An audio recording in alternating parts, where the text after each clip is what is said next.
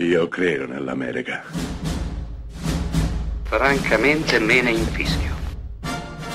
Io sono tuo padre. Anna Nishimasa.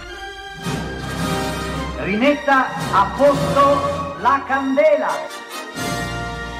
Rosa bella.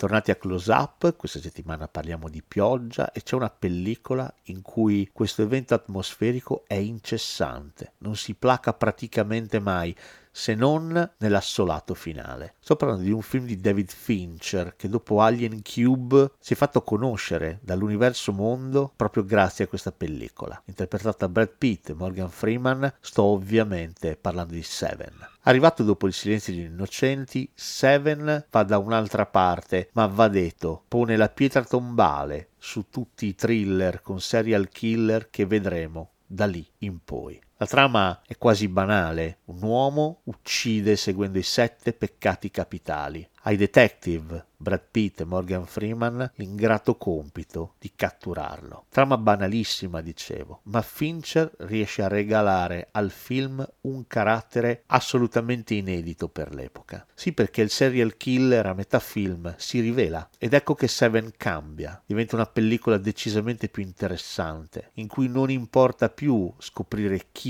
ha fatto cosa, ma quello che qui diventa preponderante è il perché. La rappresentazione malata e geniale di un piano orchestrato da un passo, da un moralizzatore, che probabilmente è stato di ispirazione per creare l'enigmista di Saw. Attori straordinari, tra cui anche un titanico Kevin Spacey e una dolcissima Gwyneth Paltrow. Regia granitica e un finale che si staglia per sempre, per eleganza, tensione e lucida circolarità nella mente di tutti coloro che hanno avuto e avranno la fortuna di vedere questo film.